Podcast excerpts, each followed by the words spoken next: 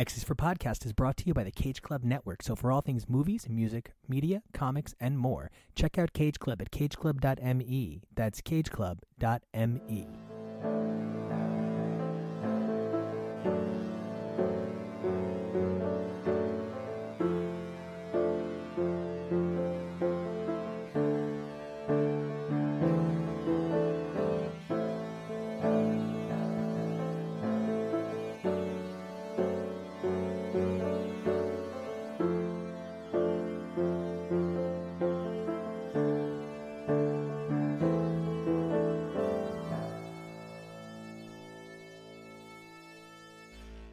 Hey everybody, Nico here, and welcome back to X's for Podcast. Today we're going to be taking a three-way look at the final part of the Ten of Swords crossover, Destruction.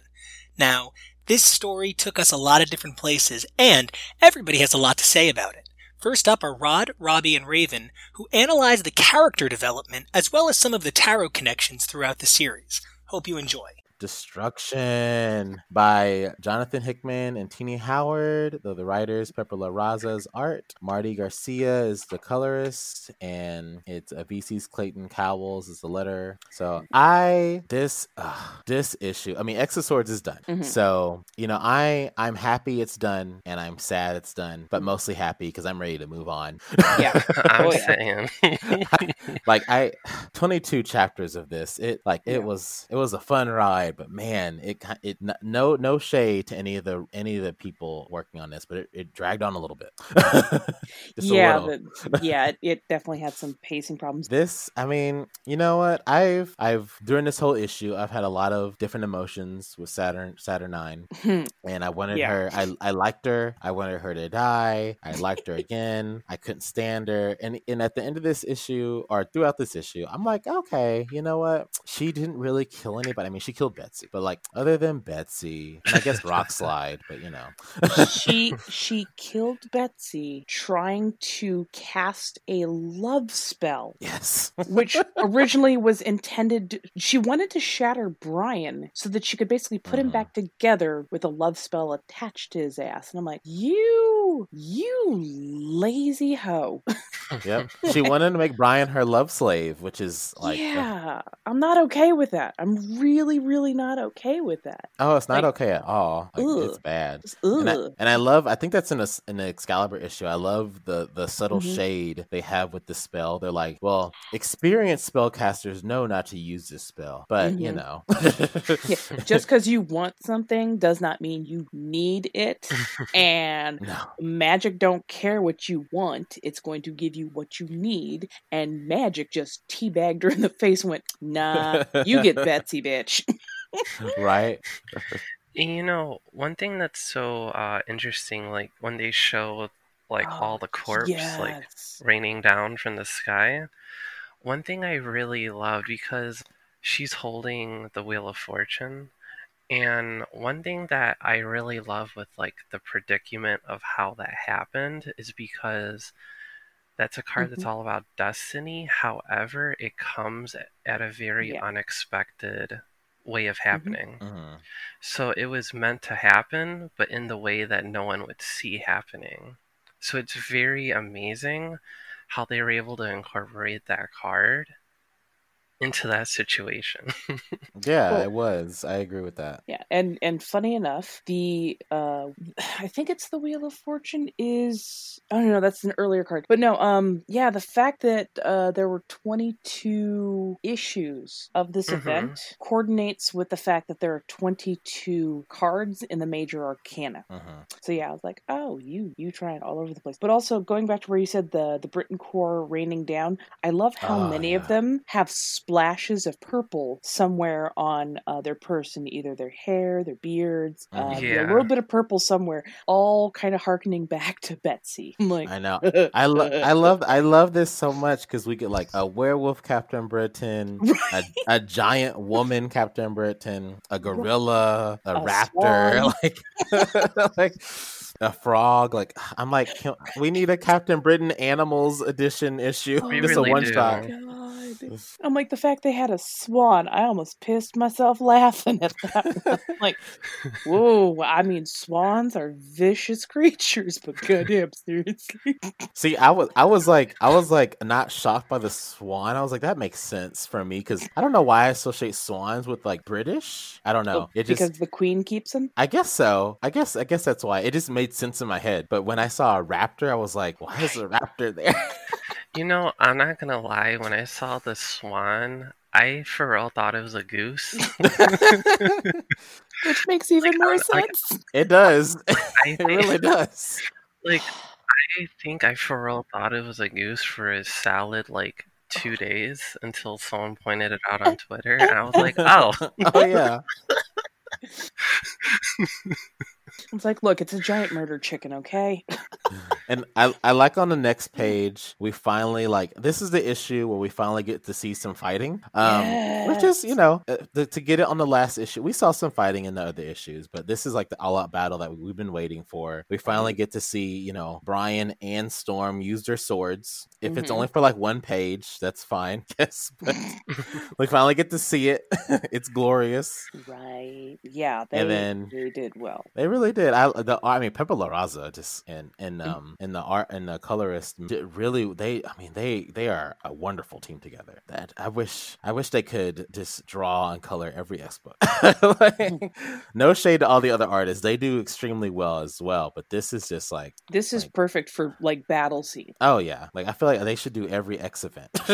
like this- Like I, I like the watery colored, you know, slightly faded look with that they use on Krakoa. But yeah, this is this is the kind of lovely art that I like to see when you're doing heavy battles. Because there is so much detail in it but also the color and the way the color pops like helps to tell the visual story and they did they did a brilliant job on it honestly One thing I really uh, I like about this issue because I feel like we're kind of gonna, gonna go all over a place with this issue, and that's fine Mhm. because I I like doing that. It's fine. So one thing I I was thinking back on this issue, and I was like, one of the things I really love is that they really showed how this army that they had from Annihilation could Mhm. really destroy the world because they needed the Captain Britain Corps to come help, that Mhm. sword alien um dimension of monsters to come help. uh, the They need- spitter day yeah, they needed them to come help. They needed all of the X Men to come help, and they were still like losing.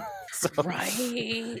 Yeah i mean like yeah they pulled out every mutant they could possibly find for that splash panel and just have them raining out of the sky. You've got um you have the uh what was it the green lady cores um and they show up for like a brief moment and then off to the citadel to try and uh protect the citadel from Oh, yeah. falling I forgot about them. That's right. Yeah, they sure did. yeah, and it's like, oh my god, like yeah, they literally just pulled out everything because I mean, they were they were having trouble with just Annihilation's small group Mhm. showing up, and then Annihilation has War call down the rest of the troops, and it's like, oh, I'm like, there's more.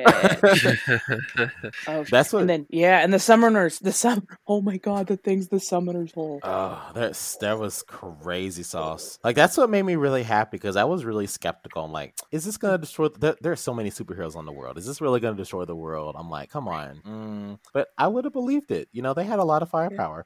yeah. Oh yeah, Especially with those monsters coming out, and even Illyana's a little spooked by that. That's when you know it's bad. right? Because Right? she like fights little demons. So she, right, she does that in her spare time. Yeah, and good God, yeah. I mean, the the dang thing looks like one of the ones they pulled out is like just oh god, it looks like a stinkhorn mushroom on steroids and nightmare fuel. And Oh, just- they just they just pulled it, and that's just one creature, and I'm like, are you kidding me? yeah, And it's then they it's yeah, just more and more. Oh my god, like yeah, so- even I was uh, clinched. it, it it like is in nightmares. I was like, oh, I gotta turn the page. I gotta turn the page. I was like, I don't want to look at it. Was, It's too Right. gross. Right? Don't kill my favorites. But speaking of favorites, I love the splash page of Jean saying to me my X Men and seeing all like the X Men basically. Even Mm. people that haven't I really been on the. X Men, like Gwenpool, she hasn't been on the X Men, but I I'm so glad they they like put her in the event and made her canonly Mhm. still a mutant. I was like, yay. Yeah, they did an amazing job at like literally just putting every single mutant that has ever been with the X-Men in there. And and yeah, I mean they're they're throwing down there it's a knockdown, drag out. oh my god, it's like Domino, Gwenpool, I think Bishop and Danny are taking on Pog Pog. Mm-hmm. Oh And- yeah, I saw that. Oh yeah, that was really cool. up. And Pogg Ur-Pogg is still alive after that. Right? I'm like, how? Ooh, yeah, big old crocodile. And I love how we get on. Rogue and Gambit working together. I'm like, oh yay, yeah, loves. but yeah, and, and then like okay, th- these last couple of issues, I started hating Cyclops less. oh yeah, see, I told you it was gonna happen. I told What is you. my life? no, like Yeah. no, seriously. Like this whole like HoX PoX Dawn of X. I'm Mhm. reading all the issues, especially with the ones with Cyclops, and Mhm. I'm reading him, and I'm like, man, do I, do, I- do I feel for Cyclops now? right? Like, what's happening? No, I don't like this. Yeah, you know, Yeah. he's he's oddly a character that really does that to you. Because year, years back, I used to despise him, Mhm. and then I think um, when I read um, Bendis's Uncanny X Men, that was when I really started liking him a lot. And I just don't know how writers do it, but they make it work.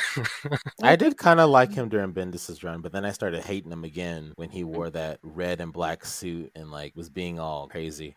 oh no, I, I understand what you mean. Well, he can be a dick, but my my whole like my major issue with Cyclops is the fact that he always defers to whatever Professor X tells him. Well, what would Professor X do? Well, Professor X told us it's like shut the fuck up and make a goddamn decision for yourself, yeah, Boy Scout. And in this one, he acted like an actual father Mhm. and went, "Uh, uh I have to go save my son. I have to at least make the attempt." They're like, "Well, but you'll lose your seat on the council." He's like, "Don't care. Going to get my goddamn team and my son back. Screw Uh-huh. you, old man." I'm like, he made a decision for himself. What? Right? And Jean's like, I'm gonna go get my adoptive son back too, which is technically my son, but technically not. Which is so bizarre because she has the memories of giving Mhm. birth to him, but didn't give birth to him. Mhm. Yeah, yeah, yeah. It's so like that's that's so great. You can be like, "Oh, I gave birth to you, and t- you have my DNA, but I don't have the stretch marks." there you go. So I don't know why that popped in my head, but it did. So, but, yeah, um, no. I also like this like X Men that we don't that used to get attention, but don't, and we Mhm. get to see them kind of do a little bit more in this issue. Not much, but in the background, like armor, we get to Mhm. see her big Yeah. armor, and because she's a very powerful mutant. Like we've seen her in so many future issues where she does like badass things, and Mhm. Yeah, because she's normally a character who tends to always survive um, apocalypse esque storyline. Mhm, mhm. Um, like if I remember correctly, she appeared, I think, in Captain Marvel: The End. Mhm. And I remember back in Runaways, they did this end of the world type of thing where she was literally, I think, one of the last Avengers to be alive in like a future timeline. Mhm. Um, Yeah. so Yeah, in Captain Marvel: The End, she keeps her armor up for a whole year to protect people. Yeah. Like that is insane. Like that's crazy powerful. So I'm glad. Like I just I the the thing I love mostly about this uh, whole Dawn of X thing, and I feel like X of Swords, since X of Swords was like the end of Dawn of X, I feel like it made it full circle. That Mhm. we really got more attention, at least a little bit more attention on characters we haven't seen a lot lately. Like because in the past X Men stories, we've seen you know the main you know ten or or like six, which is you know the big five, and then Storm, you know Wolverine, Jubilee, like all those people. But now Mhm. we're seeing a little bit more spread out and mixed together, and uh, hopefully we see even more of that in Reign of X. Yeah, and you know, that's what I love because one thing I've noticed is um we've kind of seen a lot of Monet, even though Monet isn't in any of the main lineups. hmm And so it's really nice how uh Hickman and company Hickman and Co. have been able to kind of really keep Monet a constant character kind of appearing and things um without her really vanishing Yeah. much. Yeah, like they they use her when they need to, and they use her effectively. Yeah, because she has very um a memorable moment to be Mhm. honest compared yeah, to a lot of characters. Mhm. Mhm. Yeah, I would definitely agree with that. I, I definitely think we're gonna see a lot more of her, and I'm very happy Oh, about yeah. that. Me too. But Yeah. speaking of someone that we seen a lot of this issue, and it had a really good moment. I like how um, and then after the splash pages and the monsters, so we see Cable talking to Saturnine, hmm and she's like, "Yeah, you're the fool with the sword. Go use it, dummy." Like, she's like, "I gave you this. I went. I told you where to, what to do already. Like, go do it." It's he's a like, sword. "Mommy." Hello. right? And I love that he's like, "Mommy, Daddy, come help." I love that. I love it. I love it. I love the family dynamic. And Cable finally has his moment because he was supposed to. He's finally useful. Um, right. And in that moment, can we just talk about how Illyana is powerful enough to have that like legion of aliens go through her portal? and let it stay there. Mhm. Right. She's the think they- MVP of this event. Damn close to it. And I mean like they they used it smartly because that's that is something that she does and you actually got to see kind of the range of that power cuz it's Mhm. not like that was a small portal that they walked through single file. No, that was a big ass portal. Mhm. That was to a me, big ass portal. to me, Illyana is kind of like Captain Marvel in Endgame. Like Endgame wouldn't have happened without Captain Marvel, and X of Swords, the ending wouldn't have happened without Illyana. 'cause Yeah. she teleported all of their basically reinforcements there. so without her, they would have been screwed. Well, I see her more a bit as um more like Doctor Strange. You remember when the Strange Corps opened up Oh. all those portals and everybody walks through because they had gathered people from all over? That is Yeah. a more solid analogy, yeah. I'm just saying that's kind of what it felt like to me. Is like she was where she needed to be in order to get other people where they needed to be, and that was a great thing. And like I read Illyana like way back when, Mhm. way the hell back when. And when you first get to know her, she's a little bit more selfish and she's a bit more of a child in Mhm. many respects. But this shows how much she has grown. So even though she still looks young and sometimes acts a little bit childish, she is far smarter and far more strategic and far more of a team player than I originally thought she was going to be. Mhm. So No, I'm very over happy the with that. years over the years they've definitely like built up her her leadership and team playerness because she's Mhm. gone through a lot of stuff over the years and they've been like she's been on many different teams Mhm. and she's been like one of the main obviously the travel resources on the teams that's why she's been there basically and, and she's had she's had to learn to like think of more than just herself a lot of the times hmm and I feel like that's really helped develop the character. And now we get to see it like for what she really is, like really powerful mutant, and hopefully later a really powerful sorceress. Yeah, absolutely. I cannot wait to see more of her in, Right. in later issues. And I, I think they just did such a good job with the dialogue and with the pacing, which is something that I scream about for the last several freaking issues. But yeah, the pacing in this was really good. oh yeah, and it it was, was on point. really clean and you're like you you felt it and even when they jumped from one part of the battle to you know another part of the battle and see what they're going on doing it's like it felt so cohesive it felt like it was supposed to be running at that clip and at that tempo and it was really really well done i liked Oh yeah, it definitely. Even with the battle between Apocalypse and Genesis slash Annihilus, like that was really well done too. The coloring, the dramatic Mm. red and orange, like the the dread. It was. uh, yeah I, oh I felt scared. I was like, "Oh, what's gonna happen?" Right oh my god and can we talk about when apocalypse beats the crap out of her but not to kill her Mhm. but to rip annihilation off of her face Mhm. basically beating her and Mhm. putting it on his own Okay, this scene right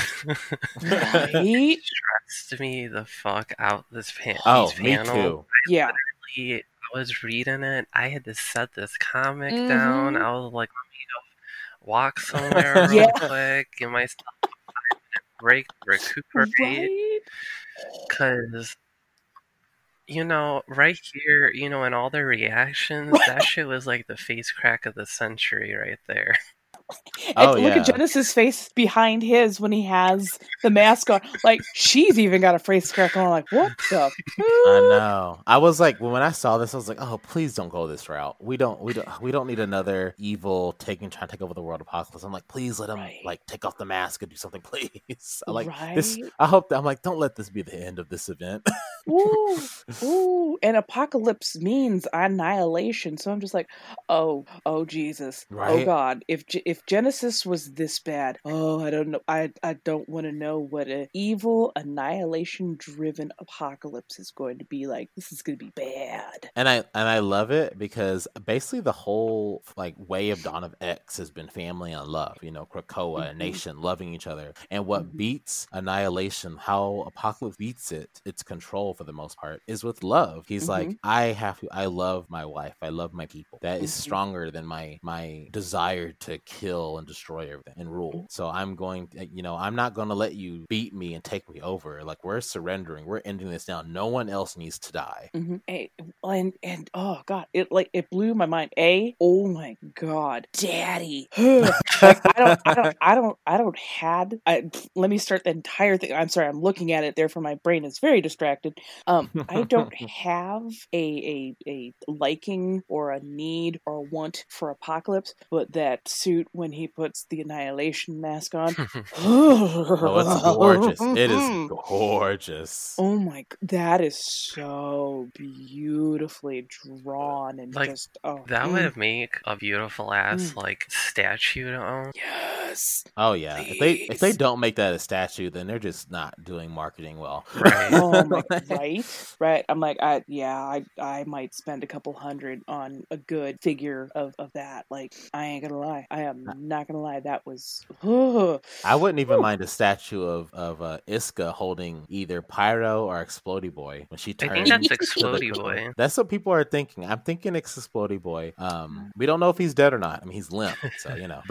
But You know, I do Hmm. have one question about when she turns. So, um, does that mean she's turning to Saturnine side? And Saturnine technically no, what's what's her name? the Mac. What's her name? Wait, Isca the Unbeaten. hmm so she's turning to Krakoa side because Krakoa's winning because Apocalypse is beating Annihilation, the mask. No, it means No? she lost. Oh, well, it says she turned. My God, Isca the Unbeaten, she's Lost. turned. Remember, she is all red. She turned golden. It's the it's the Oh. first time she's ever lost. It's the first Oh. time she's been on the side that loses. Oh, yeah. So they know because the next like if she if you look at the very last panel, we cannot win. oh, I oh, assumed. that's right. Yeah, I get that. Hmm. Yeah. Yeah, so like they're like, shit, if she's the unbeaten and she just changed color, we're fucked. We cannot win because she never loses. Wow. I like Uh, that. I did not see it to that perspective. I like that. That's uh, I not what I thought at first, but I definitely get that now. Yeah, oh,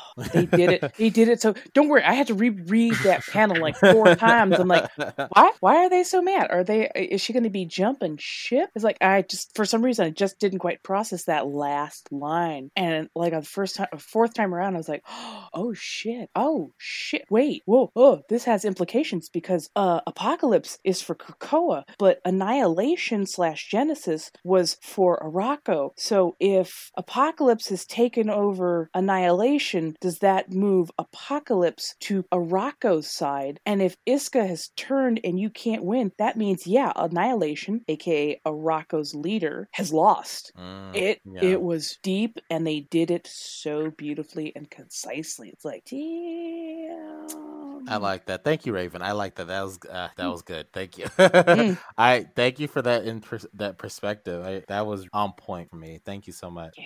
Oh, And then- good. Apocalypse surrenders, and we get Mm-hmm. that beautiful shot of him bowing down to Saturnine. Mhm. and uh, and then I okay, so I I have mixed feelings. I'm like on both sides of Saturnine having uh, Jubilee's baby dragon, Right. because she looks so cool on it. Like she looks so cool. Like that shot where she goes down, like like the dragon lands and her cape is just up, and she's about to Mm. go get down and come to Apocalypse. That Mhm. shot is so beautiful, and then she uses his fire to destroy the gate. Like they're a good team, but he should like obviously at the end of the issue he goes back to Jubilee and everything's fine. But man, I'm gonna I'm probably gonna I'm gonna miss her having a dragon. She has other dragons, I'm sure. I'm sure. I mean, it's Otherworld. She could probably make a dragon. So Right. It's Saturnine. I can't see her without one. Come on. right? She needs to. Ha- she she. I think she's gonna be like, you know what? I liked having a dragon that could destroy reality. I'm gonna create one. Right?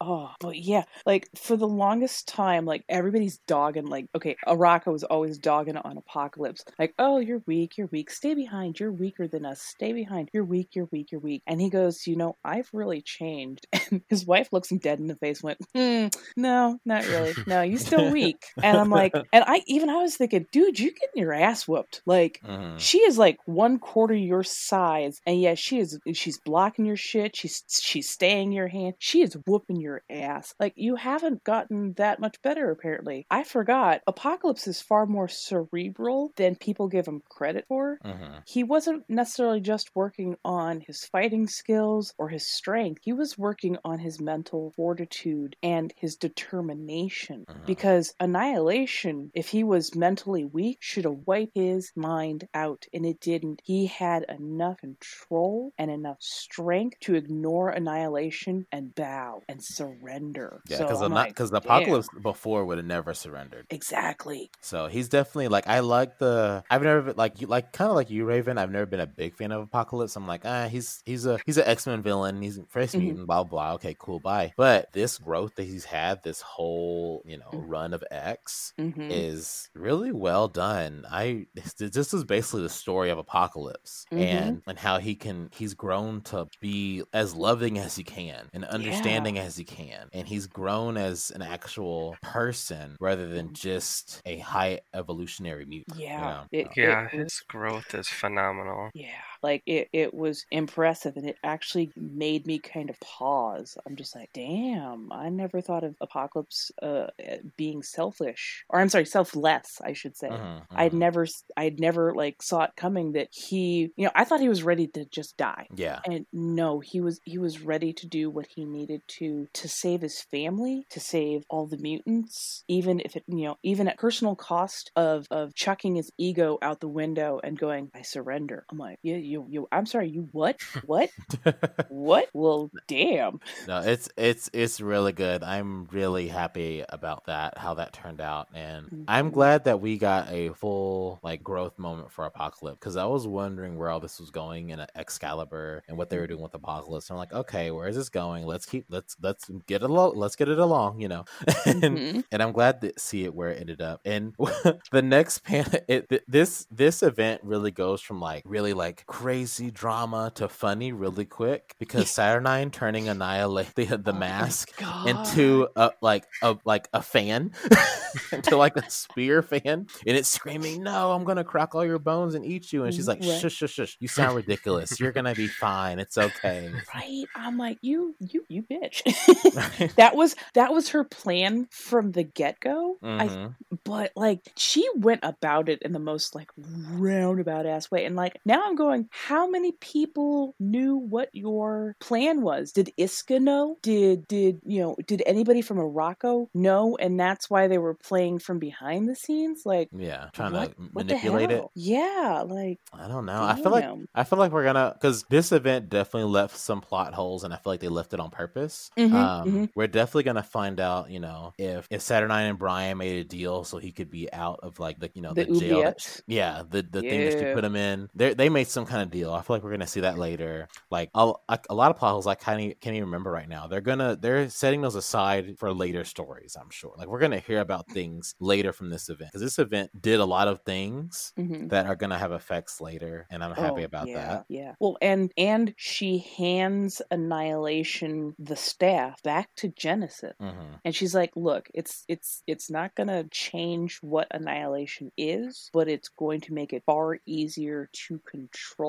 and Mhm. therefore you don't have to listen to what annihilation is telling you to do. You're going to make it your bitch." I'm Yeah. like, "Oh, the fuck? Uh, Okay." I'm like, well, there you go. I would have been like, can we just destroy it? But it's fine.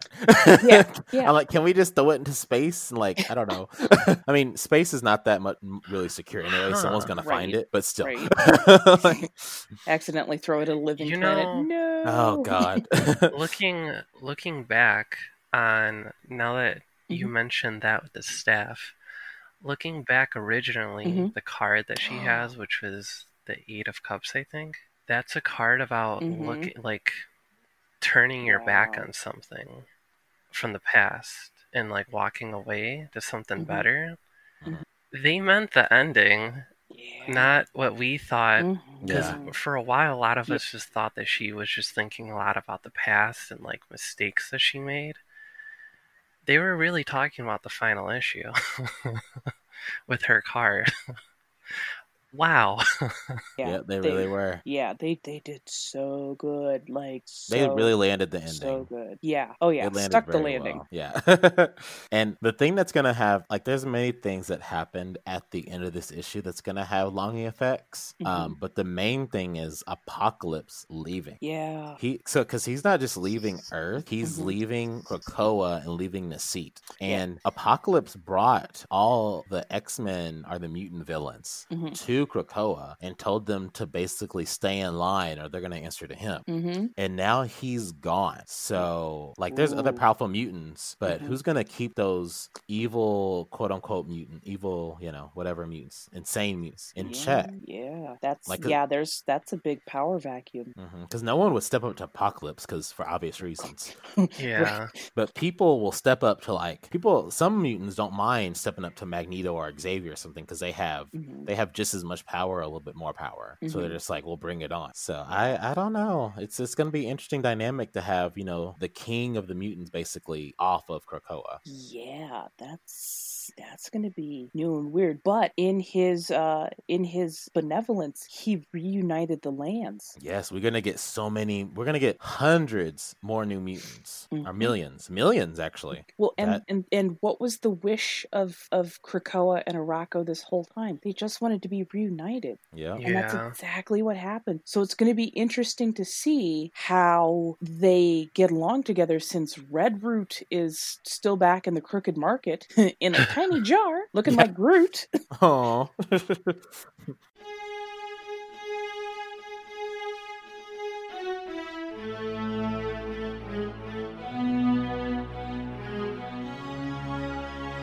Hey everybody, Nico here again, and in this next clip, Josh leads a room with Arturo, Evelyn, and Maddie, where the three of them talk about their favorite and least favorite moments of both this issue and the crossover in general.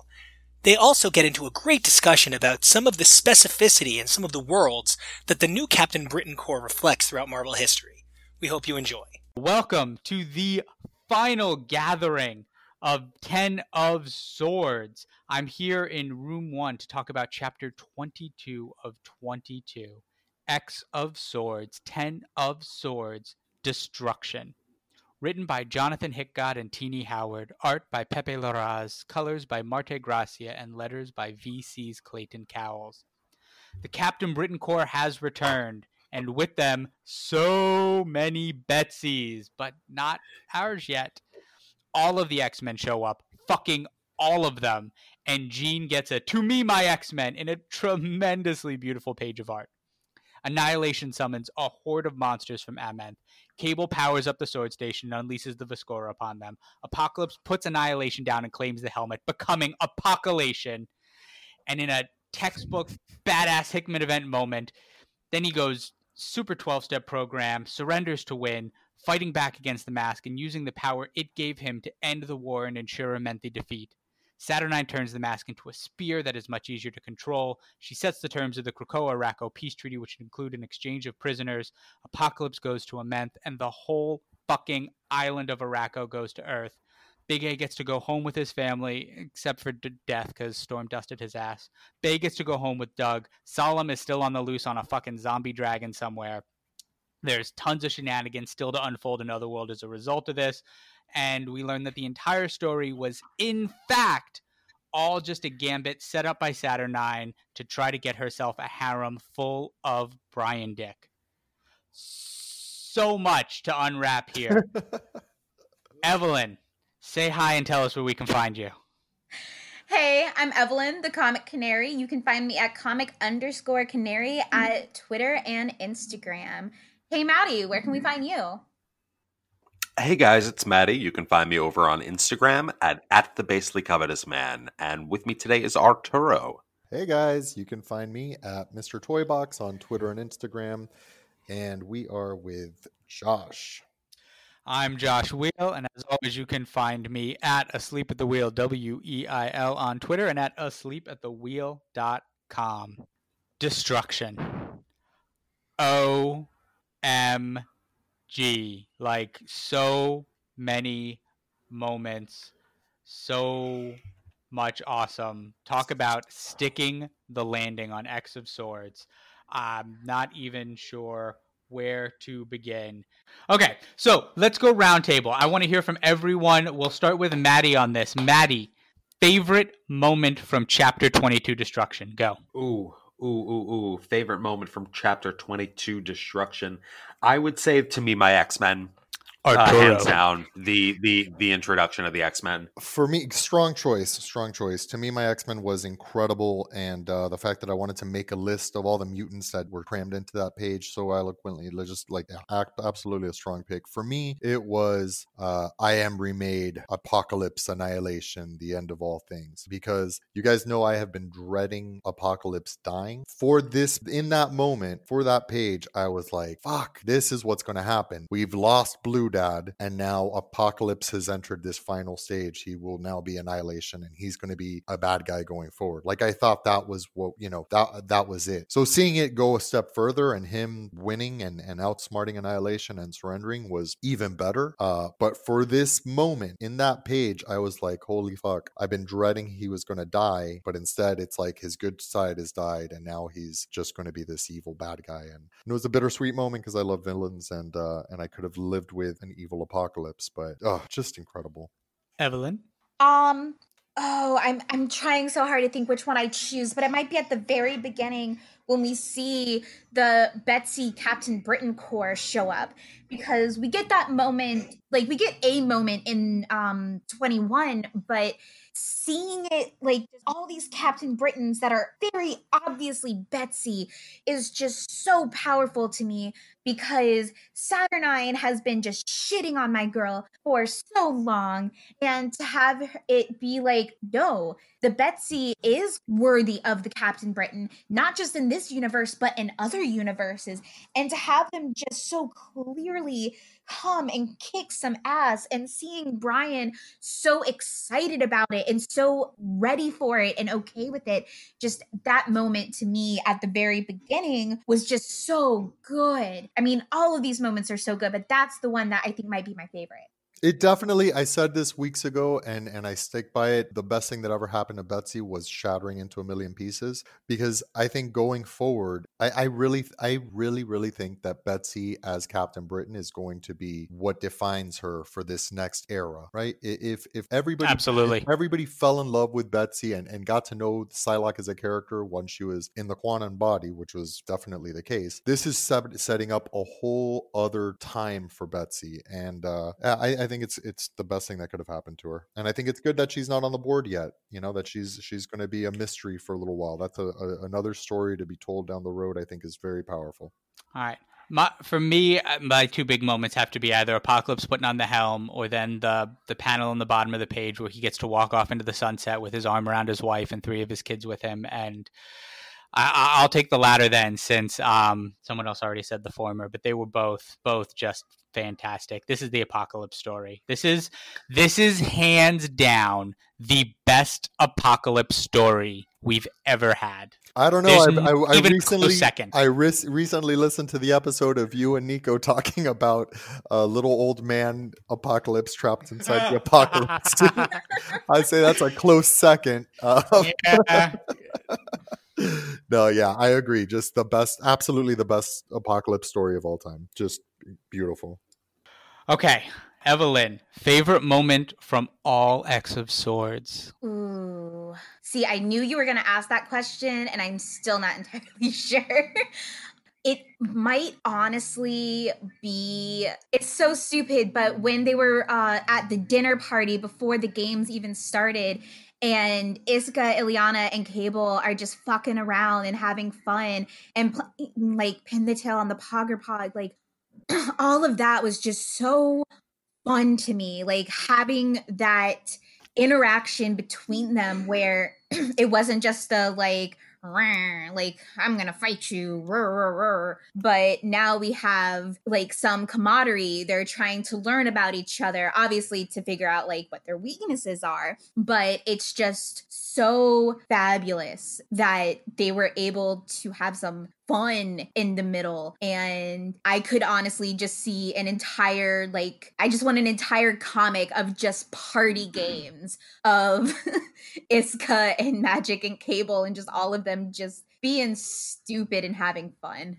Hundred uh, percent. I think some of the less serious moments, whether it was in Hellions or uh, Marauders with the dinner party, uh, were just so enjoyable. Um, Arturo, favorite moment from all 22 chapters of X of Swords? Oh God, that's so hard. Um, yeah, there's a lot. It's hard to remember it all. There, eh, there's a, it's a, there's a lot to remember, and I, I really enjoyed uh the, the games. When once we were with the the score was like we are getting to 20 something games, and and there's a dance off and the fashion show, and like it was just so absurd and unexpected that now that we have ended where we've ended, and it feels more like what we expected, I appreciate that little absurdity so much more for what it was. Um, so I, I love that, but yeah, I'd, I'd, be lying if I didn't say for me this whole thing really came down to Apocalypse versus Annihilation and just how beautifully that that that chapter closed. Yeah,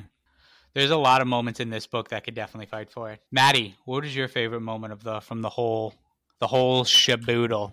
You know, it's it's funny because I feel like Ten of Swords was billed originally as this big contest of arms, which we have learned was not the case. We very quickly learned was not the case. So to pick a big action moment would be to me, you know, uh, anathema to the the spirit of the book. So I will choose from Marauders 14 way back. I will choose uh, Storm Dancing with Death. Something about mm there was something about her, you know, I've been dancing with you my whole life, first as a girl living on the streets and later as a leader of the X Men, a role that taught me how to sway death, so I neither fear you nor desire you, but I know this is as close as I will allow you, was just such a succinct and perfect characterization for Storm on the precipice of a much greater storm being the Tournament of Champions. I just thought it was such an excellent moment. Agreed. And there I got a bunch that I could bounce in between. Um, you know, from the stuff that we saw here in Destruction to I think the um, what I called the Parks and Rec City Council meeting uh, in Alien Five. Um, but I'll have to go. You know, and that second act, you know, the the actual contest was my least favorite part of this. But the Battle of Blightspoke between Wolverine and Summoner is probably my favorite thing from all 22 issues. It was so beautifully done. Cassara showing off so many different art styles, the the the gold framing in between his panels, just everything about it. I flipped back and forth and went to those and looked at them over and over and over again, probably more than I did any other page or any other section of this story. Um, for me, it would, ironically enough, be from you know the Battle of Blightspoke, one of those contests. I, I think when the dust settles, when this is a collected story, uh, you know, with the with the benefit of hindsight, I really think this is one of the best crossovers in in X Men history. So Arturo says that he thinks this is one of the best crossovers. What are your overall grades? Um, so overall grades. Let's start with Arturo for X of Swords. Now I have mine. Uh, I'll give you mine. Just kind of give you what I'm thinking here. I have this broken up into three acts and one of my biggest issues with X of Swords, one of my biggest criticisms of it is that I did not like the structure and pacing. For me, as I look at it in a three act story, Act One is chapters one through 14, Act Two is chapters 15 through 19, and Act Three is chapters 20 through 22. So we have the lead up to the battle, then we have the actual contest itself, and then we have the fallout and the the results. The um one, you know, the final battle between Apocalypse and Genesis, the fallout, the results, the culmination of everything is Act Three. And that second act for me was just the weakest. Part of it being that act act 1 being so long, taking 14 chapters to get up to the beginning of the contest and then having the contest be something other than what you expected and were being built up for over so many issues it, it, there's just no way to describe it other than a letdown for me. Was it earned? Maybe. Like they never lied to us, and that's part of Otherworld. We're supposed to know that you're being deceived without being lied to. But I just still didn't like. I'm not gonna be like, ah ha ha, yeah, you got me. Oh fuck me. Like it just doesn't it, it wasn't as enjoyable as it could have been because of that. I have the first act I give a strong A to, the second act a C, and the third act a strong A again. For me, the whole thing is a B plus. Um, maybe in six months I'll reread the whole thing again and feel a little different about it. But on first reading, I can't give it an A when it gave me so many conflicting feelings in the middle.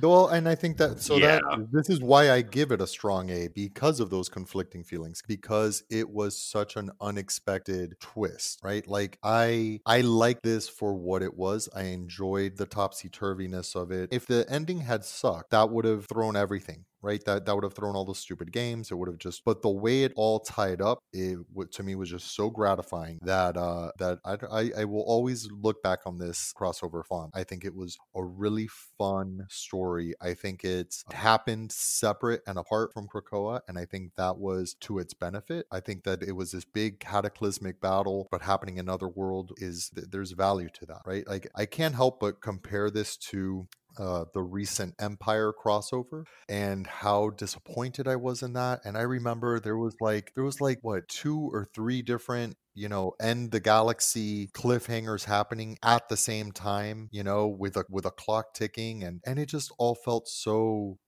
unimportant to me you know at no point did i think the universe was really going to end because of what was going on in empire here there and I, I no agree. stakes. I agree on that. If this is a B plus for me, I will tell you that Empire is nowhere near a B plus for me. yeah Um, yeah Evelyn, give us everything you got. All right, so I definitely agree. Like I would split these up into parts, um the beginning, middle and end. Um overall, I would definitely give this I would say a B plus as well, honestly, as an overall grade. It it almost lost me last week with just the silly games. I really wanted more sword fights and I wanted the swords themselves to be more significant uh because they make such a big deal about finding these swords and make a big deal about the swords prophecy that I would have just definitely preferred more about the swords even if they did do expected quest and stuff like at least make the sword a part of those silly things rather than um just whatever they were doing. Like limbo for god's sake. Like you can have limbo with the swords like i don't know. It, it definitely got a little off the rails a little bit for me. I i didn't really mind how much they spent getting the swords. I wish they would have made it a little shorter just so we can see more of the uh other side getting the swords and see the other side like what they have to go through because we saw that they have to band together a group of people that don't necessarily get along very well. I would have loved to see more of the dynamic from their side so that we can really get a sense of what's at stake for them. And I would also agree that I don't know if the stakes really were felt the entire time. I mean, yes, having some humorous parts is good, but it went from having the silly dinner party to having the silly games. So it felt like it was almost just too much and a little unbalanced. But that's being said, I still absolutely loved it. I love the callback to Sword, where I honestly like had no idea like what the aliens had to do with anything. So I'm so glad that was a good callback. And yeah, I think that's everything I have. I'm also like really happy about Cypher, like just everything with him. I'm so glad he survived, even though he like technically died for a second. But I'm very appreciative that he got to have this lovely moment with Bei, who is Bei. Bei is Bei. Yeah, I think we can all be grateful too that we we didn't lose as many of them as we thought we would. I think the one big loss is Gorgon, who none of us really had feelings for before this, but he came out like a capital motherfucking G in this story. Is it wrong I wanted more deaths? No. I, it's just like Game of Thrones. I was disappointed with the lack of death. Yeah, well, and that, and that goes to it. Like, what? I- Everybody died in Game of Thrones. What are you talking No. about? No, I s- no, when no like one person died at the um the uh longest night which yeah he was definitely slated to die but only he died. And then it's like the whole like final battle like sure like Cersei died but like Jamie that was just like backwards characterization and I can go on and on about that but I'm not you know, we did not get as much. It, it, I think I mentioned this a couple weeks ago when we first had the big twist. For me, you know, like I love Monty Python, but when you've spent months building me up for Highlander, and it's like, yes, we're gonna see some badass fucking sword fights. There's gonna be people getting their heads cut off. It's gonna be awesome. And then you sit down and you turn on Life of Brian. I'm like, well, what the what the what the, what the fuck? What the fuck is wait wait what what no exactly? What, That's a what, great way no. to say that. Like I like both. I like funny Discworld Logic Otherworld stories, but not after you built me up for people getting their heads cut off. I had to go watch a lot of Highlander this week. It helped.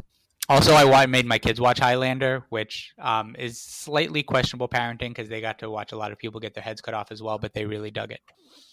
Nice. Uh, I would I would say for me personally, my grade, I would give it a B. I would give it a flat B. I would give it a, an 8, 8, 8.5 out of 10. I think the pacing was a little bit all over the place. I think we were given a lot more information than we were needed in certain arenas, and there were a lot of books in the second act that all of last week's releases felt like duds. But that said, it started strong and it ended strong, and I would be happy to reread it. Oh, it definitely has rereadability. I 100% agree. So we all like this, right? And, and it, it, had so many amazing moments. If it wasn't perfect all the way through, um, you know, aside from HoX PoX, what is? Um, let's look forward now. We got three data pages in the back of the book. We got one on the swords of Arakko, similar to what we got earlier on, but now kind of talking about where they are, what happened to them, right? Certain things like Alluvium being captured along with its wielder and being in the crooked market somewhere. What happened to Redroot? When will we see her again? Right? That uh, the blade Purity, right, went back to the Ivory Spire on Amenth. That Seducer is going to Krakoa on Earth now right? Bei's blade, and that Doug is gonna learn to love it. He's gonna kiss the blade. Yeah. Interesting. Mercy, the blade of the Omega Mutant. Mm-hmm. Mercy yep. sits in judgment at the head of the Great Ring, location Arakko, which means since Arakko is going to Earth, Mercy's going to Earth. Any of the Arakkos are going back. Pogg Ur-Pogg's going back to Amento. He, Pog right? Your Pog is going back to Pod Your Pog, which was a weird thing in the in the data. I, I, I, love I, I love that his his home is named Pod Your Pog. That is the funniest thing I've ever heard. Yes, Pod Your Pog. His Pogg Ur-Pogg lives in his Pod Your Pog with his Pogg Ur-Pogg because it's him, it's his sword, and it's his home. They're three different things. X is for um, pod your It's pod. like it's the same way that his prophecy from Opaluna Saturnine was basically the Arakkii equivalent to Buffalo, Buffalo, Buffalo, Buffalo, Buffalo. Yes. yes. I don't know if anyone's familiar, but yeah, Buffalo, Buffalo, Buffalo, Buffalo, Buffalo is a sentence that exists. Yes, yes pog your pog and your pog on the pog and pog your pog. pog with your in your pog your pog with a pog your pog up your pog your pog up your pog um, your pog. I, I can't wait to see. I, I, they I were just trademarking the name Pod Your Pog before it inevitably became another X Men podcast. Yes, well, well, there will I, be a podcast available on Spotify within the next three months called Pod Your Pog. I have no hey, I have an open petition to Nico that we change this for to X's for Pog. but I don't think that's going to work. X's for Pog. Yeah, I I love uh, that we that the grass cutter and God killer. I like that little entry uh, that that teases the corrupted resurrection of Gorgon. I can't oh, wait yeah. to see what happens with that. Now let's go back one second. We left one sword of Arakko off before we get to the swords of Krakoa. Pretty big one. The Twilight Blade. Genesis's Genesis Genesis Sis apostrophe after the S sword. Abandoned on the field of battle, stolen in the chaos of war. Who claimed the Twilight Blade, and what darkness grows in their heart? So I went back to see the last time we saw the the, the sword, and it's when Apocalypse took it from Genesis and ran her through, and she asked him to finish it, and he drops it with a loud clang on the floor, and that's the last time we see it on panel. So yeah, I'm curious to see where that ends up and and who comes swinging with it. And that's a big one. Like we're getting hints that like someone has it, it's going to corrupt them, and that shit's gonna pop up in a future story. Yeah, I wonder awesome. if it'll end up in the hands of Tarn the Uncaring from last week's Hellions. Oh, That would well, be we're gonna see. He he was on the uh that big beautiful rocks image, the Reign of X coming. Um, Oh, really? I I believe so, unless I I misinterpreted. I thought I saw him in there. As Arturo was taking us to the Swords of Krakoa, the final fate of the Swords of Krakoa, and he caught up on a big one: Grass Cutter and God Killer. And what type of resurrection are we gonna see for Capital G Gorgon? Yeah, that's a good question. Yeah, it, you know, it says it says right there in the description that uh, you know, after a a potential corrupted resurrection, will he be able to wield them? You know, so apparently a resurrection of Gorgon is going to be attempted. Which I I didn't I wasn't convinced that's what was going to happen. I still held out uh, that maybe the White Sword was going to bring him back. But yeah, no, we got we've got a corrupted resurrection on the horizon, and and I'm looking forward to it. I do also like that we get this hint that the Muramasa blades are twins that they want to be with each other, and so that that could be drawing Wolverine and Solem together over time. Yeah, Yeah, uh, absolutely. And on our final data page, the Captain Britain Corps reformed. Right, and as the Knight of the Starlight Citadel, Captain Britain and the Omniversal Magistrix are forever bound. And she tried getting Brian back. She tried her damnedest, but she got a billion Betsy's instead. And now Saturnine and Betsy, who she fucking hates, are forever bound. We don't know where our Captain Britain Prime is yet, but we know we'll see her soon. What about some of these other? Did any other Captain Britais or their uh, universe seats? Because you know Hickman doesn't. Nothing is random here.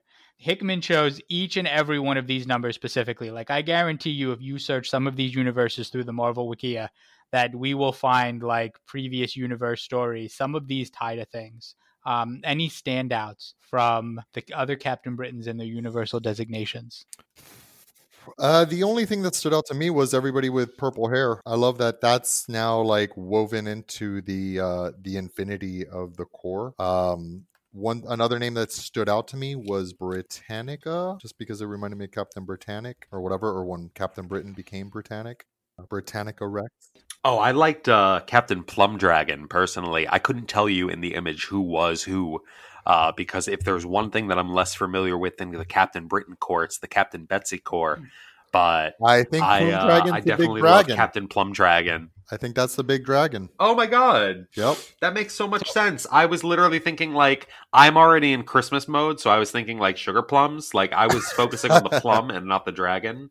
I can con- confirm for you right now that Earth 99476 is the alternate reality from Excalibur 51, where uh, we take a break off after the big storyline from number 50, and we see an alternate universe where they're all dinosaurs.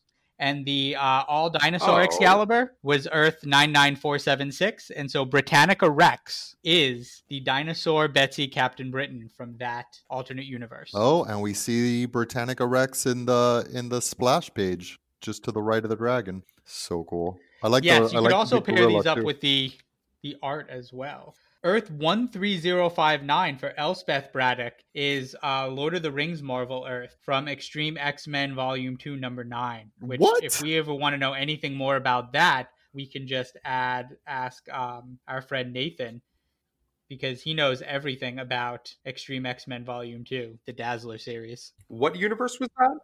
13059 Elspeth Braddock. It's a uh, Lord of the Rings um, knockoff Marvel universe. It's supposed to explicitly be like this is our Lord of the Rings, but not because so it's explicitly not because we didn't violate copyright. Don't sue us, but it is. Oh, that's, That's so, so awesome. funny. What about Captain Baboon? Does that uh does that number mean anything to you? Let's see. Well, Earth 8311, the Violet Swan, is a universe of anthropomorphic animal superheroes. So that would be a Swan it. Betsy. Earth 8101 is the Monkey World. That's Marvel Apes for the Apeverse from uh it has appeared in the Amazing Spider-Man family comics and the Marvel Zombies Evil Evolution comics, but it's a world where everyone in the Marvel universe is a type of monkey. Captain America is a gorilla, Spider-Woman is like a spider monkey, Wolverine's a baboon. So there's baboon Wolverine and apparently um baboon Captain Betsy as well. Maybe all mutants are baboons. Yeah, all it looks of- like. Nothing in a Jonathan Hickman book is ever by accident, people. This is so No. good. Yeah, I, I So this good. is this is so exciting for like what comes next now with uh with with Captain Britain and with Excalibur. It's seeing reading Excalibur without Apocalypse is going to be uh it's going to feel like a like a, a missing limb to me like because he's been such a big part of of this whole era that I I'm very curious you know what what's going to happen next with with Excalibur and what's in store specifically for for that group.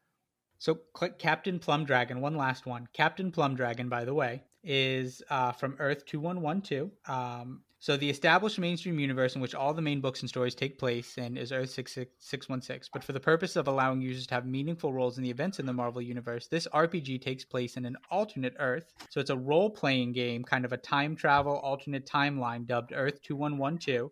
It's functionally identical to Earth 616, but at its creative peak in the 70s and 80s. Oh my god. Huh. So Captain Plum Dragon is from um now 616 that looks and feels like 70s 80s Marvel. Awesome. I love it. I love that. Like if you can remember any sort of crazy batshit alternate universe from any of the Exiles, Extreme X-Men, just anything, Spider-Verses, we're gonna get a Betsy from that universe. We're gonna get a steampunk Betsy because there's a steampunk Spider-Verse one. Like we're gonna get everything, and they're all gonna be Betsies, and they're all gonna be fucking awesome. Is Captain And Saturnine's Amphibian gonna hate all of them. Is Captain so excited. Amphibian seat 22? Is that from the universe where uh, Thor turned into a frog? Just kidding. No, that happened in 616. But I got Thor frog vibes from that big time on account of the frog. Sorry. What about the swan? What's the swan? that was um that was the Violet Swan from The Earth Violet uh, Swan, Earth yeah. eight three one one. 311. Yeah, that's where they're all anthropomorphic animal versions of themselves. That's where Peter Porker comes from, if I'm not mistaken. Oh my god. Ooh, pot, yes, I think you're right. God, yeah, we could just do this. We could just spend a whole hour just looking at all of these. Yeah. Um, I was I was gonna say this could very this could very well become another episode. the smaller numbers are harder to find on Wikis because they, you know, numbers like 22 and 99 show up so much more often, but numbers like 99476 only show up when we're talking about the alternate universe of dinosaur Excaliburs. I would love to see a data page on the To Me My X Men splash page because I would love to know def- definitively everybody who's on there. Every time I look at it, I see somebody else. Like I just noticed Bling was in there. Uh, you see a couple Jamie Madroxes. Like that, just incredible. All right. Well, I think that is it. Any last thoughts on Destruction or X of Swords as a whole before we kick out? No, just give me that Reign of X. I'm ready. You ready to get your rocks off? Yeah, Get get ready to get my rocks off. Yes. Somebody Like- has to tell that to Nico. Like Lady Gaga says, uh-huh. "Rain on me."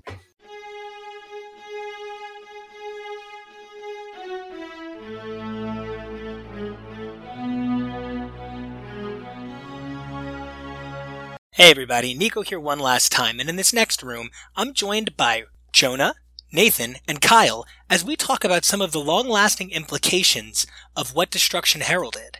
Now, while I didn't necessarily feel that Destruction was the most apt title for this issue, the guys pointed out to me that it resulted in a destruction of the status quo.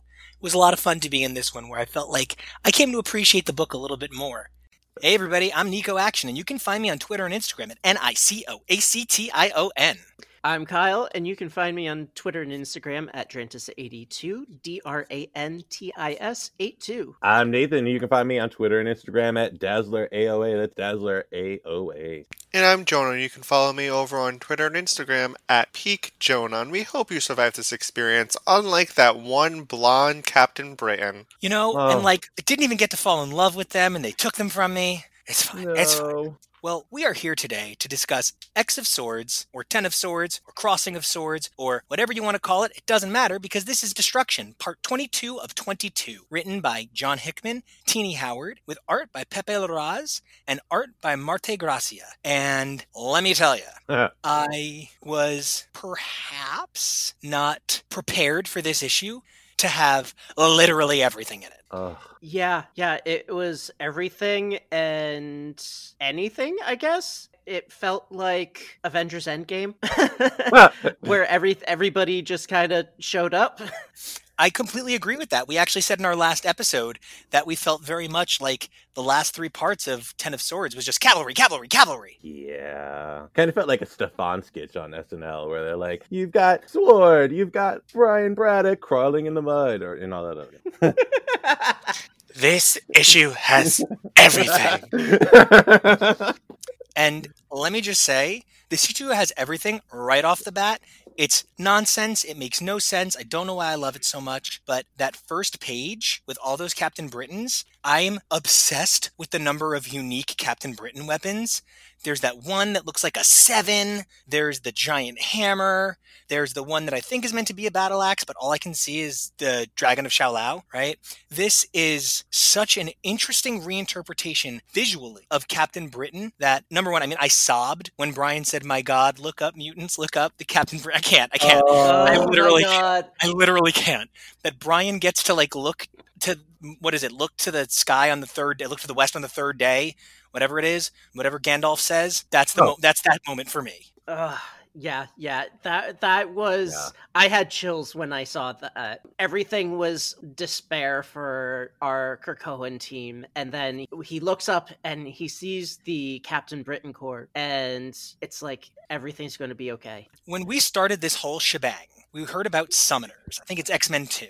And in the course of X Men 2, they say a minor summoner can summon this many daemons, and a summoner can summon this many daemons, and whatever. The sort of endless hordes of demons here, I it that was definitely one of those moments where I was like, oh, oh, Huh. oh, that's I guess that's that's what that was for always. This this moment. I don't know why it kind of disappointed me. I thought summoners would play a bigger role, but going forward, our summoner is dead, and I don't see these summoners come into play. Yeah, yeah. These I.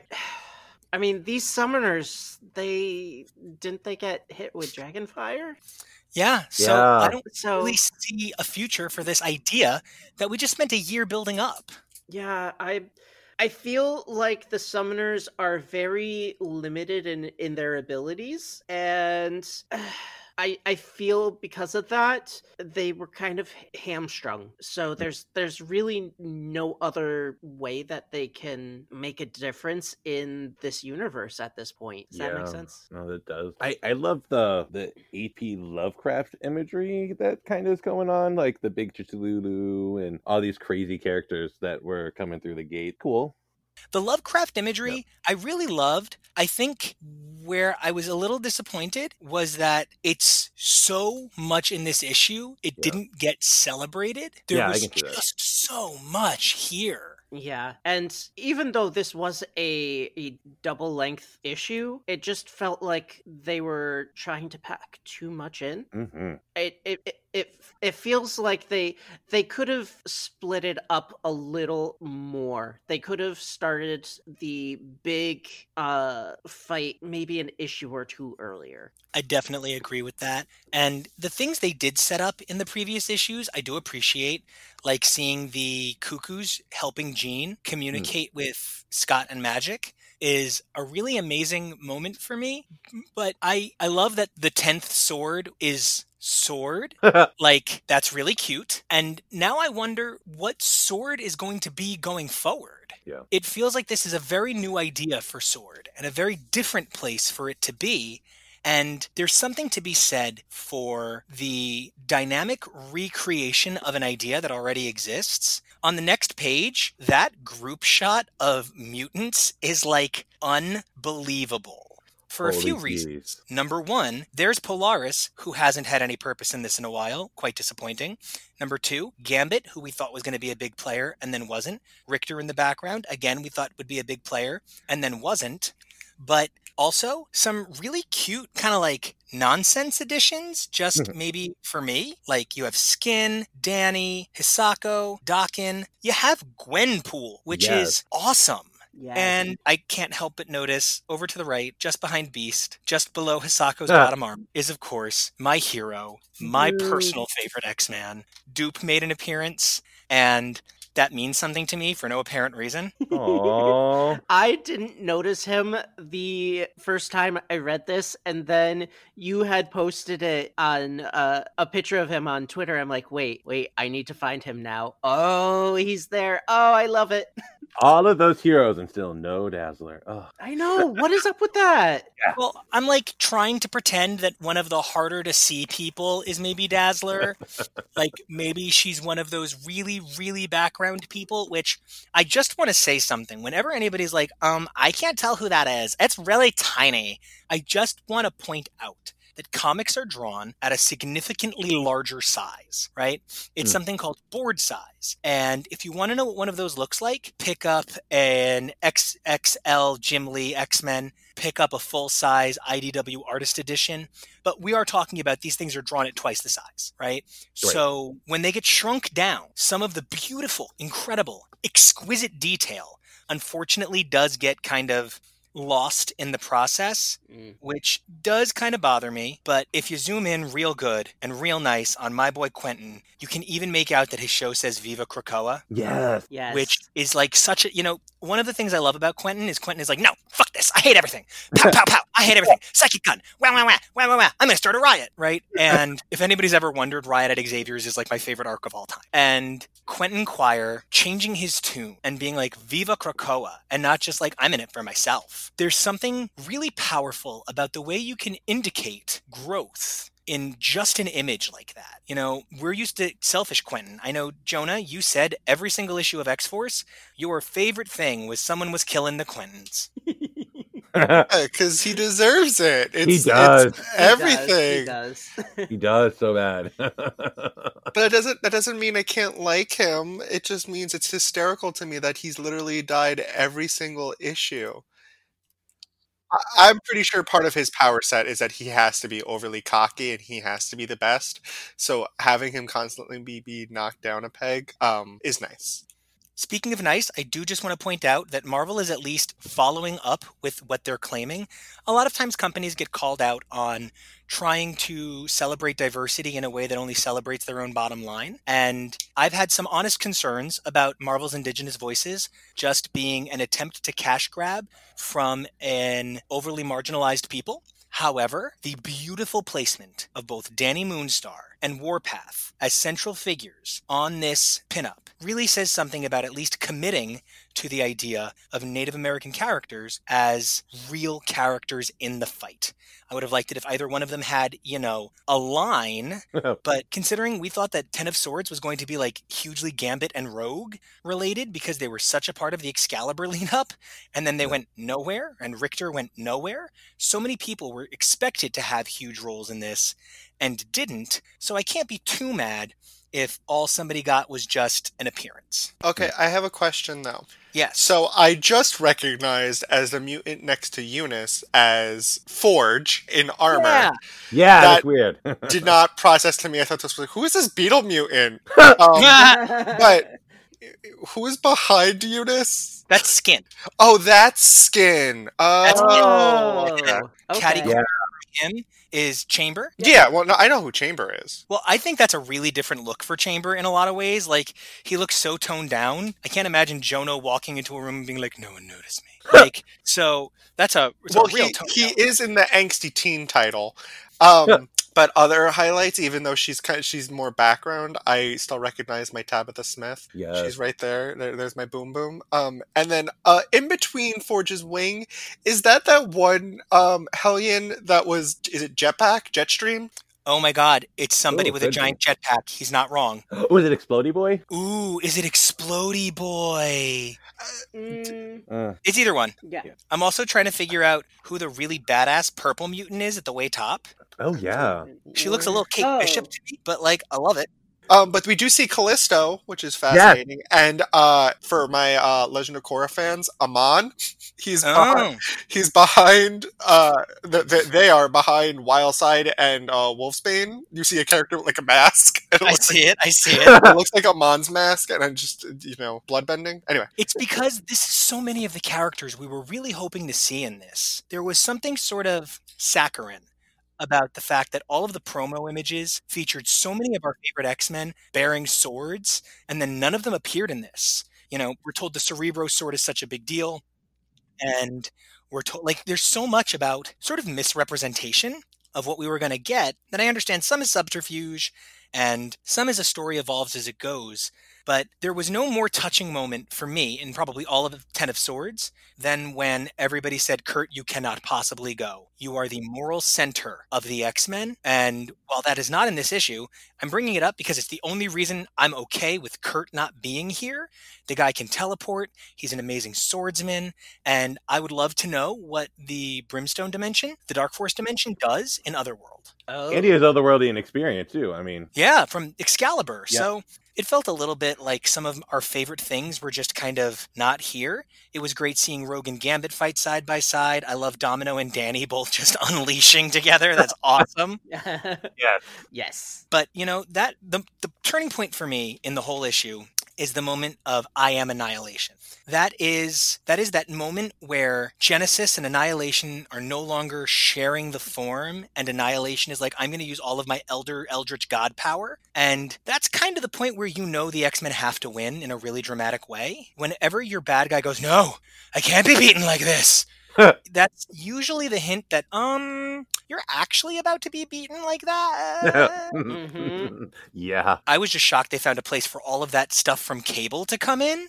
Oh, Yeah. yeah. Yeah, that Those was. weird robot I alien. I honestly was not expecting the Viscora to show up. I was I was expecting that to be a plot thread that was going to be handled in Sword itself. I- Same. I- Mhm. because we've we've had so many instances where uh these little plot points are dropped and then we don't hear from it again for months and then this this time they introduce it and it's it's resolved by the end of the event and i'm like what?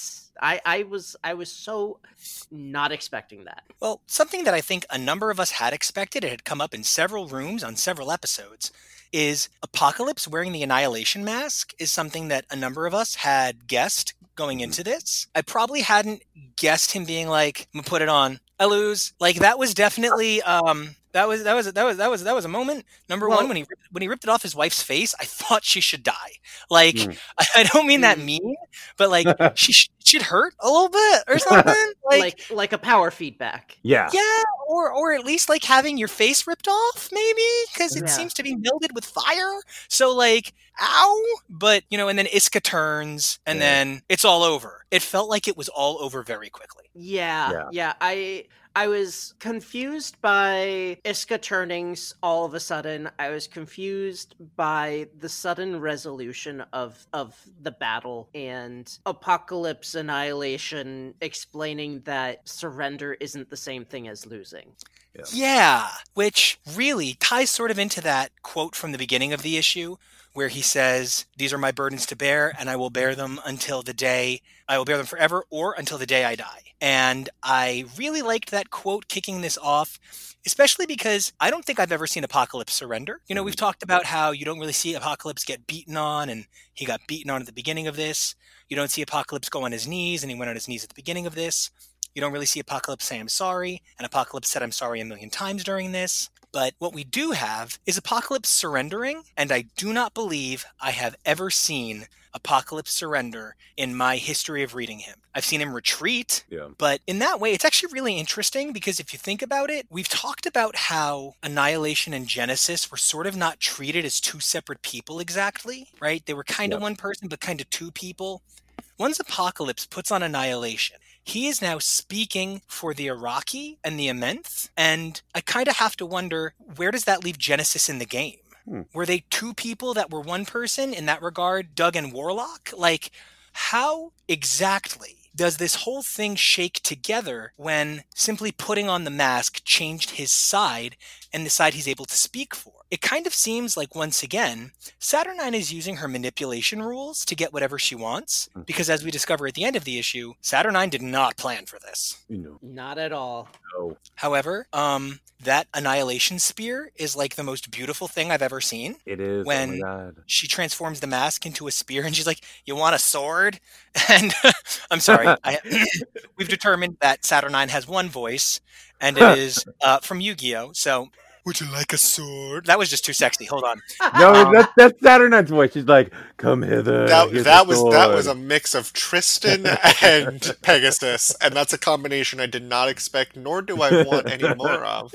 Oh, Uh, now my I've favorite, my favorite thing was when the spear, uh, when Annihilation was like, "I will crack your bones and eat," and she's just like, "Yeah, yeah, yeah, shut up. You look You look, you look much more pretty like this." So when she's like, "Hey, shush! You sound ridiculous. What kind of look for you?" I figured I would just go to Joey Wheeler. Um, but she says, "You know, you look. This is a better look for you, and it's a deeper lure if you want it." And one of the things that I really loved about this, Saturnine isn't really kind.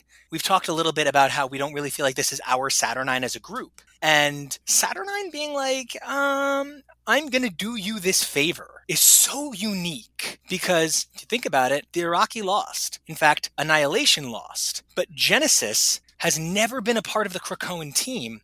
So transforming this into something that doesn't control her mind is, is an unusually kind gift from Saturnine, unless it's serving self interest, unless she is now aware that annihilation is something much worse than she's prepared to handle. So the biggest thing, though, for me, in all of destruction is the outcome. The Mhm. outcome is more significant than anything I'd expected.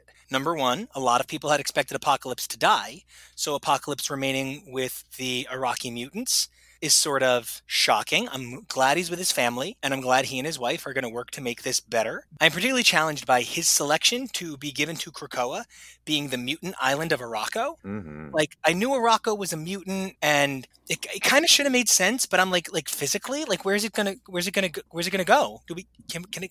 Is there a new map? Is it? Are they? And all the does everybody on it come, or is the island empty except for its millions of prisoners? I am more fascinated by that potentiality. Number one, an X Men where Apocalypse serves no threat, and number two, this idea of it kind of sounds like Okkara as a result of this, despite, you know, barely winning. What do you guys think about the mutant island of Arakko returning home with the X Men when the issue kind of gives us no understanding of what that means? Woo! If they return with all, if, if Okkara becomes whole again with all of the Iraqian mutants on it, like how long is it going to be before the Avengers step in and they're like, all of you mutants, halt, or you know, like whatever Avengers do. But um, no, it's going to like change the status quo of six one six for a while. Should. Oh, yeah. I mean, in, in a big way. Yeah. Does Jonah, that, does that mean we get to see Bei a lot more? So I get to see the marriage of Bei and Doug, and I need to Oh. see the New Mutants react to Doug being married. It's there's a lot going on here, and the fact that Apocalypse got away with it is also Yeah. very fascinating. That there's again the all-seeing, wise Omnitrix didn't suspect that that was a possibility, and did, that that wasn't in the cards. Ma'am, what cards are you uh, reading? which is- I find Holiday really- cards? I find that I find that really interesting because at one point in in this event we did see a prophecy where where it was stated that there was a possibility of uh, Krakoa and Arakko being reunited. Yeah, and Yeah. I guess perhaps the interpretation people were leaning with was, "Oh no, Krakoa's going to go to Arakko." But at the same time, it's almost as if they purposely it's almost as if they purposely dazzled us so we wouldn't notice that that was still what was at stake from the very beginning. We were told in like X-Men number 2, rejoining the land is the goal. Mhm. So we kind of should have seen this coming all along. Now, Jonah, are you going to miss your big blue A daddy? No, I'm okay with Apocalypse leaving. I think he'll be much happier, you know, back where he belongs. It's kind of like releasing, um, you know, animals like th- those all those like animal movies where they like befriend a wild animal and they have like, no, you have to go back. No, oh, it's also like you know when you let your dad w- roam around Home Depot, kind of like releasing it back to the natural habitat. Yeah, I get that. Very Harry and the Hendersons kind of tool shed thing. Yes, yes, yes, yes. I'm okay with Apocalypse leaving. I think Apocalypse could go do Apocalypse things over on Arakko and, you know, be fine with his family and no one's going to really care about it because he could go test on them. I'm more interested in the side stories and the after effect, the aftermath effects that will come out through this. For example, the Sinister clone that was, you know, torn to psionic shreds Mhm. by the genetics guy over on Arakko.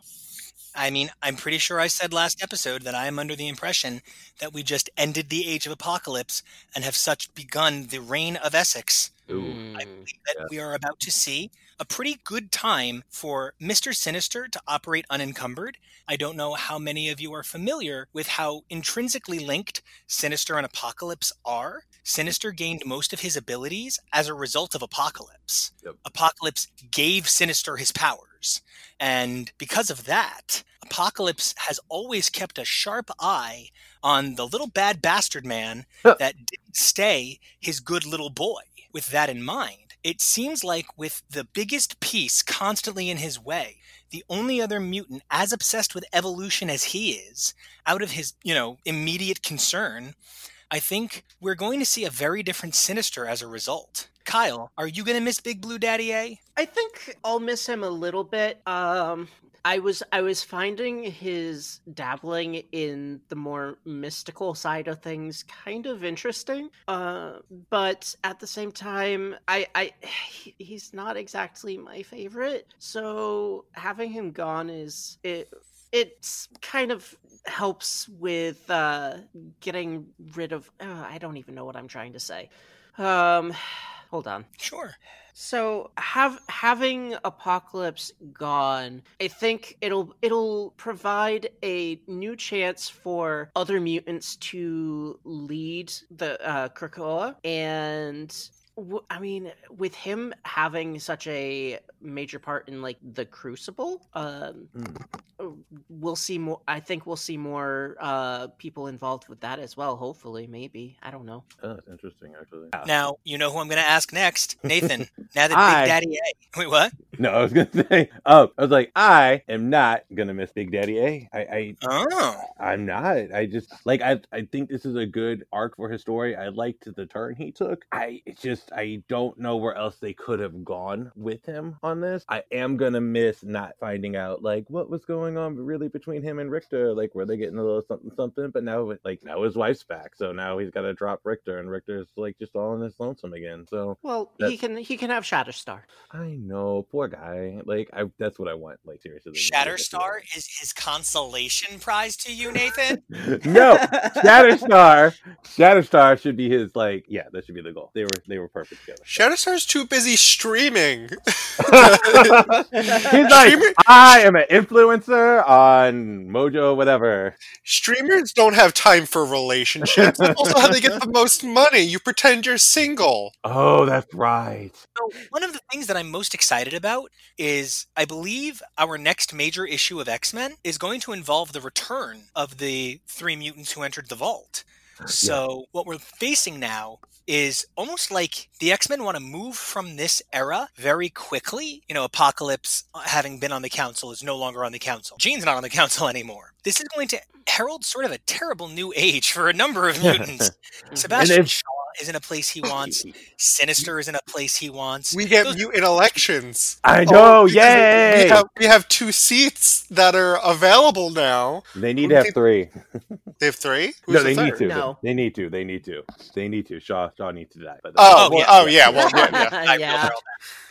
So it's almost like taking Apocalypse out of the equation allows us to enter this age of Arakko, Krakoa, Okkara, and now Apocalypse. The inciting factor of that whole story is off the table. Okay, cool. That then leaves every other horrible piece of shit that the X Men have to deal with still on the table. So we still have Sinister, we still have Sebastian Shaw, and we have the sort of endless hordes of villains that have been introduced in the last couple of months. anybody think right so like in what was one of the issues before they one of the data pages they said they're banning the use of the word x-men basically right so like oh yeah. why do i feel that like scott and jean are gonna like create their own team of like x-men to be x-men Ooh, that's a really great read.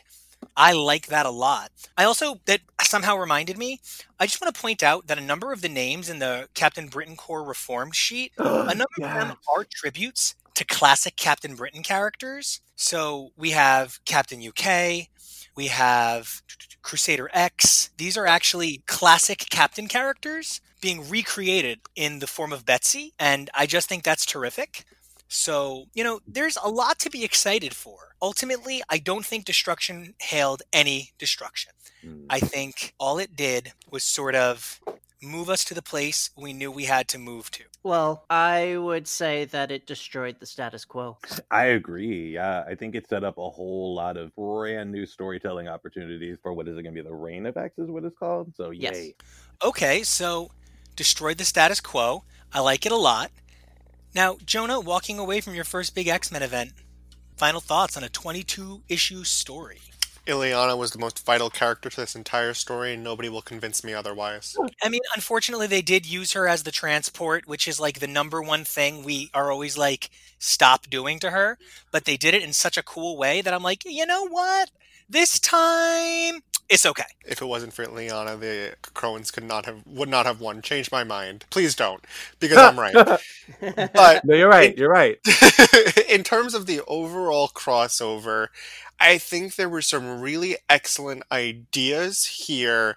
And I think the idea of what they were trying to tell to a degree was really interesting and fairly well done. I think there were missteps, and I think the overall story of this kind of being an attempt at Saturnine into gaining Brian as a lover does not do any justice to the character, nor does it do any justice for women.